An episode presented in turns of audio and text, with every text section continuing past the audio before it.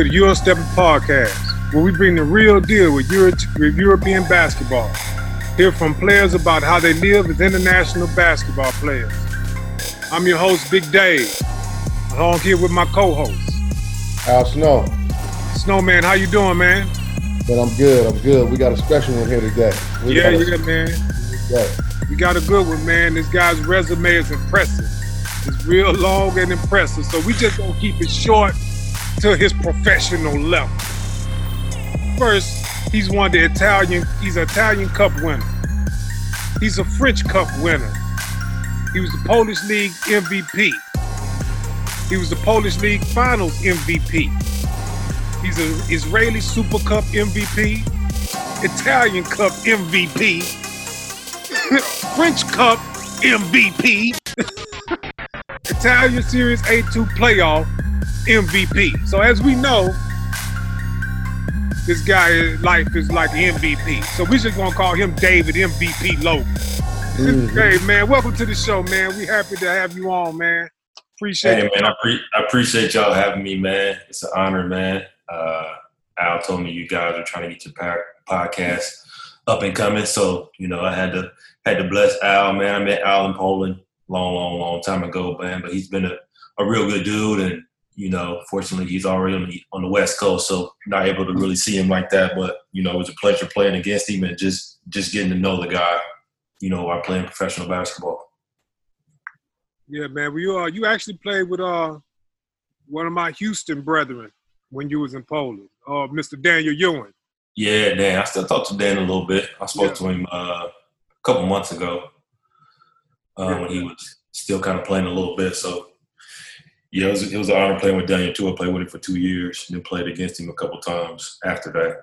When you was in Poland, did you win a championship every year while you was there? Nah, not my first. My first year, I didn't. We lost uh, Game Seven at home in the finals. Who was that? The Prokom? Yeah, when I was with Turów, we had the home court and everything. We ended up losing in the finals. And then the next two years, I won the championship.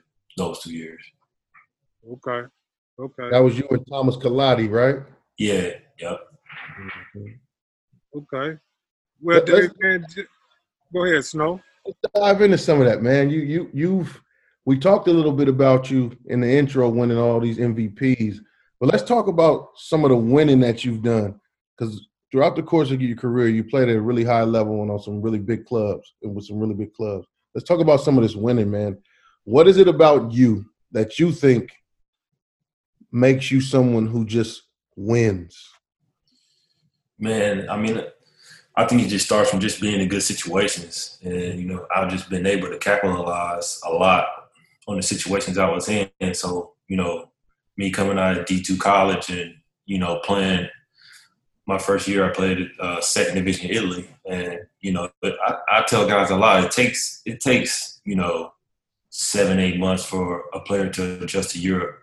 You know, first or second year playing. Even after the first year, even if you adjust, it's still some some adjustments you can make just to make the overall situation better. So, you know, my first year, it was tough for me, man, because I was over here by myself, just, you know, like any other guys, not too many guys coming over here with girlfriends or wives at 21, you know. So me, I was I was by myself coming out of college. So it was a big adjustment for me. And I only had, you know, another Amer- one other American on my team who was kind of, you know, older than me. So man, I was ready to go home in the first couple of months. And, you know, a lot of people had to talk me into staying just because, man, it was different. I was in a small city, nothing to mm-hmm. do. So I was like, Mom, I'm about to ready to come home. So she was like, nah, you know, just stick it out. So I stuck it out and they ended up releasing me in December. Not because, you know, I was playing bad. It was just, I was a rookie.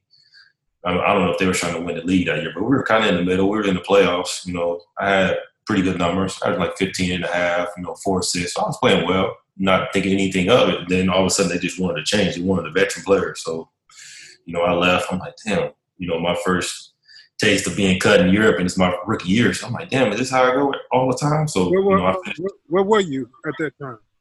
I was in Pavia. I was in the second division Italy. Okay. Okay.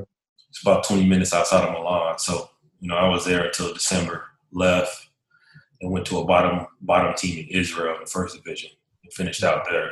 So overall, just learning that year was big for me. And I tell a lot of young guys, you know, surviving your first two years without being cut is is is pretty good. You know, especially if you got some some good numbers because that way you can you can climb that ladder.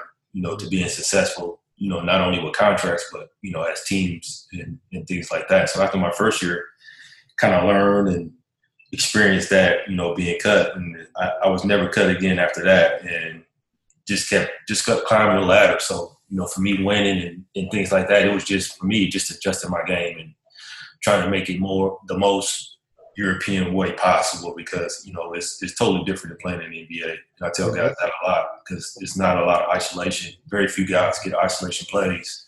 I mean, if you're a good one-on-one player and your coach really understands you, then he'll find you he'll find you a, a way to you know maximize your potential. So not not not all guys get that treatment. Right. There's I remember um, during your time in Poland. Actually, I remember you from Israel first. You you always kind of had a knack for scoring the ball. Man, it's just uh, I was been like that in college because my senior year, you know, I led the nation scoring at D two, almost thirty a game. So, you know, my agent was like, "Don't change your game, going to Europe, NBA, anything like that. Just you know, adapt a little bit to how they want you to play, but you know, just be aggressive." So I just kept that mentality, and you know, coaches just just find a way for me to, you know, use my abilities. Right. You had a coach in Poland, um, Filipovich, is that his name? Filipovski, yeah. Filipovski, yeah, Filipovski. Um, I remember there were certain times throughout the game where, well, not, I can't say certain times. He would put you in positions at times where you could play one on one. Yep. Um, how you you spoke a little bit about how that's just not common in Europe. Um, can you talk a little bit about how that's how having those kinds of opportunities helped your game, but also having him teach the European game also helped kind of round out your game? Yeah, I, I think that was an important year for me. So that was my third year in Europe playing on that team, coming there, and man, it was a blessing just because he just let me play, man. And I mean, everybody on that team, you know, once the preseason was over and the season started, they respected that. So they were just like, shit, if the coach gonna let you do it, then we just gonna rock with it. And everybody just kind of like, I ain't gonna say he took a back seat because you know we had Thomas Kelati, which was a good player too, but he mm-hmm. knew he was like, damn, you know, it's his time to shine. So nobody really like hated that year. And I remember one time we was playing, we was playing in in Warsaw, and we were playing like crap and kind of like playing down to their level. It was a low level team in the league, so you know, nobody was really playing. And coach came in the locker room was like, look, if y'all ain't gonna shoot the ball, just get the motherfucker today. Let him shoot it. So he came in the locker room and actually said that in front of everybody. I was like, like, y'all ain't gonna shoot the ball or be scared. Just get the ball to him and let him right. basically let me play. so I mean, I, I rock with that coach to this day. I still, you know, if I see him or catch him on the internet or something, I'll say what's up to him. But he really let me play that year. Mm. Hey, so when you first coming over to uh, Europe, your first year, tell me about uh, what you was thinking, how you was feeling, man. What was what was the culture shock? Because I know we all had some kind of culture shock moment mm-hmm. when we first come to Europe and play. Man, it, it was just different. Just landing and just seeing, you know, a small city and you know, just different scenery than you see in the states because it's, it's kind of set up a little bit different the buildings and all that stuff so it's, it's not the same so for me i ain't have no no big homie or no vet to kind of school me before i went because you know that was before all social media and all this where you could right. get up and be like you know what's this like so you know i ain't had none of that so i just robbed you know 2001 just hoping for the best yeah yeah, people don't know that big homie, that vet is important. Really important, man. Because uh, I remember my first, let's say, international job was wasn't far. It was in Mexico, and I had a my vet was Reggie. I can't remember Reggie's last name, but man, if it wasn't for him, I don't know if I could have made it. Yeah. He he was the coach on the floor. He just kept telling, "Yeah, do this, do this." Hey man, when you off the court, man, don't act like this, man. Do it like mm-hmm. this. Be careful. So those vets are important. Yeah, really important, man. I, I just try my best now to help out the, a lot of young guys in the city who's heading over there, or you know, just just younger uh, players on my team throughout the you know past four or five years that I've been with to try to help them and push them in the right direction because you know one one or two little mess ups, man, and you you could you know pretty much tarnish your name. Yeah, then nobody's messing with you after that. Yeah, it happens so fast in Europe, and it happens so often. Right. Yeah, that's all it takes for one or two coaches to throw some dirt on your name, and you know they actually got some, you know, some credibility. Then nobody's gonna touch you. Yeah. Let, let's talk about. uh You had some really big moments, man. Um, I, I, I'm interested to hear about some of the moments that you would think that you would say are some of the biggest moments of your career. Like, what what do you look back and say, man, that was crazy, or I can't believe I did that, or we did that. What are some of those moments? Um, I mean, I probably had to start off with that second year in Prokom mm-hmm. just because we had a lot we had a lot of guys coming back. So Daniel came back, Qyntel came back. Uh, we pretty much had our core coming back for that second year, and you know we got a taste of the EuroLeague and you know a Polish championship that first year. So you know with, with everybody coming back, we like all right, we we got a chance to really do something. And that year, you know, we made it to the playoffs of the EuroLeague. We went to the top eight and uh, eventually lost to Olympiacos. I think they won it that year when they had Josh Childress and Kleiza. So yeah. they had a pretty stacked team and we was able to win one game at home that year. So, you know, they was a little bit nervous for, you know, for about 24, 48 hours while we was playing them in the playoffs. But, you know, we we did that. That was something special, something they never done before. And then, you know, we went to the playoffs. We didn't lose a single game in the playoffs. So we ran through everybody in the playoffs, we won the Polish championship that year. And then, you know, after that I went to Spain. So continuing my career in the EuroLeague with, you know, a, a pretty good Spanish team you know, we were top three that year and just continuing success on bouncing around EuroLeague teams. And I went to Pana and, you know, we went to the EuroLeague Final Four that year, um, won the Greek Cup. And then after that, I went to Maccabi with Coach Blatt. So we ended up almost making the EuroLeague playoffs that year too. So I would say that the Polish year kicked it off and uh, really got my career going in, in the EuroLeague. And then you know, from there on out, I played six more years in the EuroLeague, and then I went to Italy with Sassari, and we ended up winning the Triple Crown that year. So we won the Super Cup, the Cup, and the Italian Championship all in one year, which hadn't been done since I think one of the teams in Siena did it, probably like 2008. Mm-hmm. Okay. Yeah. 2009, something like that. So nobody's done it since we did it, which is very hard to do because you got to think about it as one game in Super Cup, right, and three games in the Cup. So it ain't like you know, the championship where, you know, you got a, a series where you can kind of make some adjustments. So you got to be hot those all those games. And we were able to win the triple crown. And that probably was my greatest, you know, achievement in Europe with that team. Mm. So you've uh you played in a lot of countries. What, yeah. Say, what's your favorite country? Your country that you love, like the country that you're like, man, I'm that's the that's the best country I've been to that I've lived in. It's tough. I mean, I, I really like Italy as a whole, as far as country wise and living. I think the best the best overall year that I've had or most fun that I had was when I was playing in, in Athens with Panathinaikos. Yeah. Uh, like I said, went to the Final Four that year in EuroLeague. We just had a really good team, good people on the team. Uh, you know, Athens is, is, is pretty good, pretty fun to live in. You know, nice weather and you know beaches and stuff like that, good food. So I would say overall, Athens was probably my most memorable experience, living wise and, and playing wise. But as a as a whole, as a country, and where I like to play the most is probably Italy. Okay. D- Dave usually likes to ask this question, but I'm stealing this from him today. Tell me this, man. Who? This is an important question on this podcast. Who is the one dude who just gave you that work? Oh man, let me think. It ain't gotta be he gave it to you every time you saw him. Just, go ahead. Could be just that one game. It was just his night. I'm trying to think who really got who really got loose. It had to be somebody who's playing the EuroLeague. Let me think. Man, it's it's tough. Um, Let me think about that. I'm gonna have to answer that at the end of the podcast. I gotta go through. I gotta go through a lot, a lot of people, a lot of teams. Yeah, I'm. Gonna, I'm gonna answer before we get off the air though. I gotta think. No worries. We'll get back to it. A lot. we kind of we kind of skipped some stuff, so I kind of want to talk about um, a little bit about just that that D two grind and coming out of that, and then trying to find your way.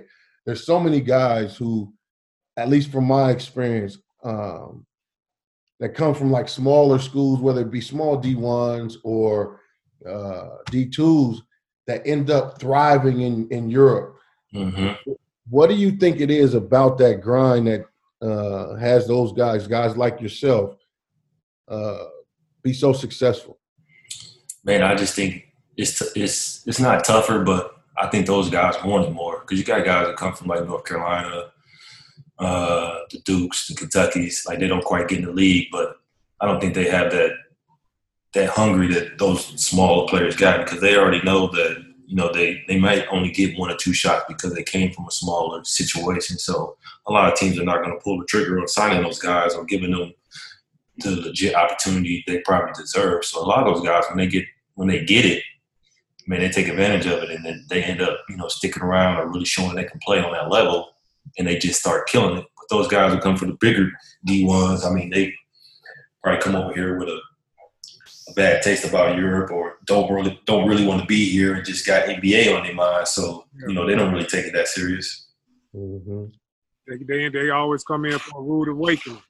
Yeah, for sure. Because they, for one, they probably feel like the, the Europeans or the European basketball is not that good, and you know that they're going to dominate and then get their way back to the NBA if they had their you know one foot in the door. But it ain't always like that because a lot of guys who come from those big colleges, they come over here, shit, they get sent back home quicker than anybody else.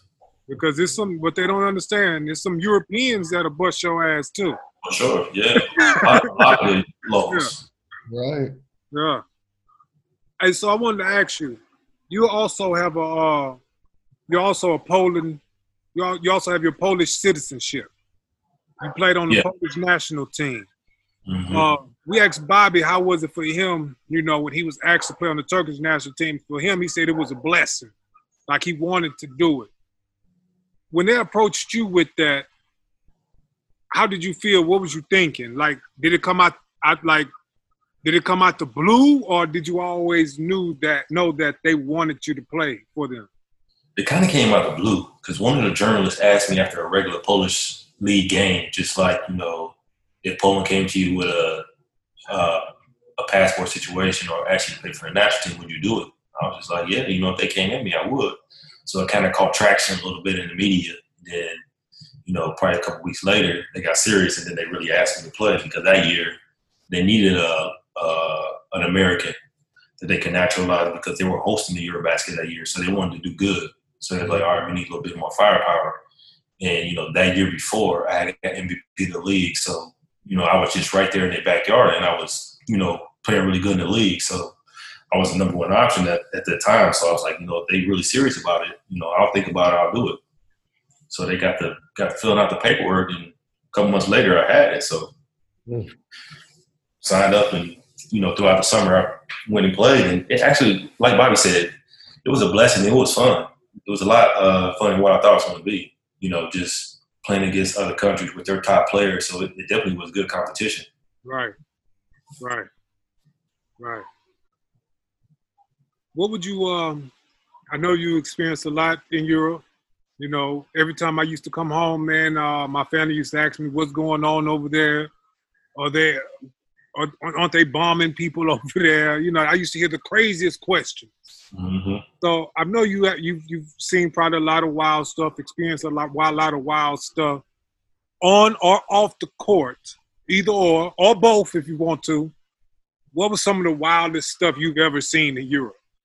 You got any wild stories? Uh, well, Tel Aviv, uh, obviously with the bombings and them, them always, you know, messing around with the Gaza Strip and all that down south. So, you know, me and my family was in our apartment one time, and you know the the bombing alarm went off, so we had to run into the room for shelter for about thirty minutes until it stopped, and then um, it picked up a couple weeks after that.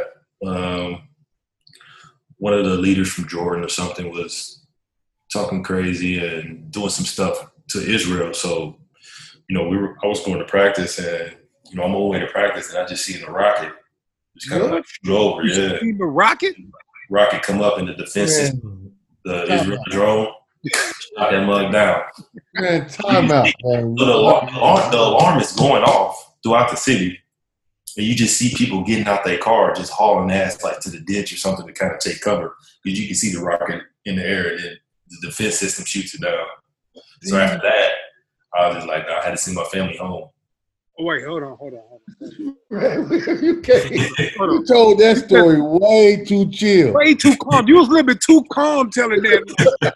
you actually seen a rocket. Wait, Yeah. I'm, if I'm driving down the street and I see a rocket fly over my head, yeah. You got one flying over your head right now with that hat, Dave. Facts. but now you know this is just representing the home team. We talking about some real life situations right here. this ain't nothing to be sneezed at. Like if I see a rocket over my head, I, I I'm going to the restroom on myself. I'm sorry. Yeah, man. That, was, that was crazy. So you can you can actually see it, and then they just the defense thing just shot it down. Was it like a big boom? Like what? What was the? Yeah, you could hear it because it, it wasn't it wasn't as close as I thought it was. Because I could just see it hmm out the car, but they shot it down. So what you do after that? After you seen that, I mean, I, I didn't even I don't I didn't go to practice. I turned around and you know, I ended up sending my family home for about two or three weeks yeah, till they calmed down. yeah, exactly. Yes, that was wild. But I mean, on the court, uh, I, I ain't really. I mean, besides playing in Greece, we played we played Olympiacos in the cup. You know, you got the fans on Oh, each yeah. side, so they, they shoot those missiles while we playing in the game. Right. Those little Roman candle type things. So they should those. yeah, yeah. Hey, what people don't understand, the fans in Europe, man, they're real fanatics. Oh yeah, for, Right. for sure. They You got feel- certain countries- certain countries are more- fans. Rowdy than others, but uh, they got them everywhere. I mean, except for Germ- Germany. And Germany they is laid back. Yeah, Yeah, France ain't doing too much of that, but Greece, Serbia, um, Turkey. a little bit, not too much. Turkey, yeah, all of them, boy, they rowdy. So you can pre- you got to prepare for anything out there. Mostly Mhm. the Eastern European countries. Yeah, Mhm. yeah. Who I got? to Who is? Who's the best player you played? We we talked about the best guy or the hardest matchup, or but who's the best player you played with and why? What made him so good? Best player I played with. I can I can tell you for me, I played with a guy named Michael Wright, and the dude was so good that it felt like every time down, if we didn't, if he didn't get the ball, it felt like a bad possession. He was that good. The the big fella from Arizona, left-handed guy. Yeah, Yeah. yeah, Yeah. yeah, yeah. Yeah. Matter of fact, remember that? You know that question we asked, "Who's the guy that gave you work?" hmm For me, that was Michael Wright. He worked me before. I'm not Yeah. going to front to you. I'm not going to front to you. It took me a season to figure him. out. I've been playing against that guy since college. We, were- we was in the same conference, hmm so it took me a good a good year or two to figure him out. Yeah, man. I mean, for me, the best player, man, it's tough. Uh, I would have to say, I don't know, the most talented. I probably have to say Qyntel Woods, Yeah, he was a problem. Yeah, he, yeah, yeah, yeah. just because, man. I mean, he was just so naturally gifted. He had everything. He had size, handle. He could shoot it. He could post, athletic. So I mean, he he had everything, and I was just, for me, it was it was easy for him. hmm Mhm. That's tough. Yeah, he he was one of the guys. Yeah, he'd be one of the guys I put up there as far as best players that I played with. And also uh Teletovic. I played with him in Spain. He's pretty talented. hmm So, if you had to pick one country that you said, look, this is the country that I would like to live with my family, would you say that's Italy? If you Yeah, had to pick one, yeah. If I had a big one, I'd pick Italy. I could live. I could live in Italy outside of the U.S. yeah. I mean, I would say Israel too, but Israel they always got some stuff going on. And I mean, they got rockets going over your head. Yeah, it ain't, it ain't the safest place all the time, but I mean, Italy. Just a couple cities in Italy I could live. Yeah. So you you play for a lot of coaches. Mm-hmm. I'm looking for one of these coaches that you just wouldn't play for. Are there any guys out there that you would tell any young guy, hey man, steer clear of this dude, man? Ooh. As far as like countries like that I didn't like a lot. No coaches. I'm saying oh, coaches, coaches. Oh, uh Dushko. Dushko. Coach I played for in Spain. With with the with the ponytail. Yeah, I had signed a, I signed a three year deal to go there, and after the first year, I got out. I said, I ain't no way I'm coming back to play for this coach. hey, can I say something? Yeah. You are the second person to tell us his name. Exactly. Marcus Slaughter said the same thing. He said, "Man, with the ponytail." With the yeah. So, uh, nah. I'm in Turkey. and He coached over there for a Turkish team, Besiktas. Yeah. So I, that's how I know exactly who you're talking about. Yeah, I, no, I had signed a three-year deal. I was like, man, if this coach is coming back, I'm not coming back. But why? What was so bad about it? He just do he do crazy stuff. So one story I had with him, I had a couple stories. I got into it with him a couple times. So me and this the center guy, this guy from Croatia, we had a fever. So, mm-hmm. you know, they was like, come and shoot around and see how you feel.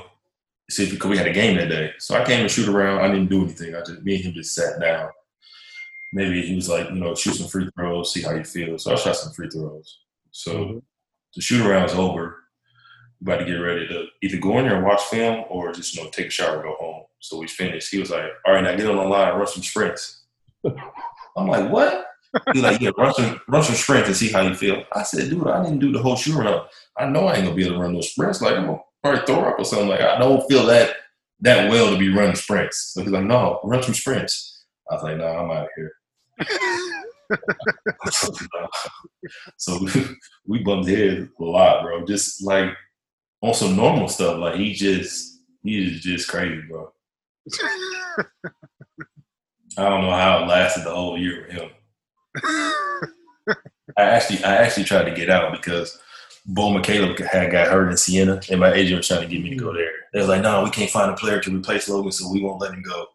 And they so difficult. The whole organization so difficult to deal with. Like, which which club was this at the time? Basconia.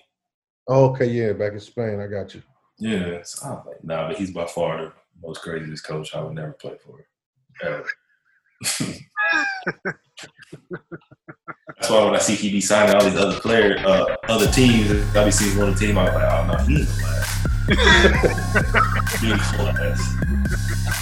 If I know that dude personally or I just know how he is, like, he ain't gonna last with this coach. They ran him out of Panathinaikos so so quick when they had Dimitris. that. None of that stuff he was doing. Yeah. Martinez running that show over there.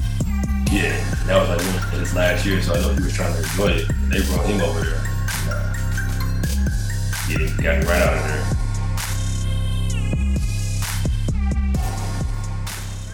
Thanks for tuning in to Euro Stepping Podcast. Follow us on everything YouTube, Facebook, Twitter, Instagram. Euro Stepping Podcast, no G. And we got all the game.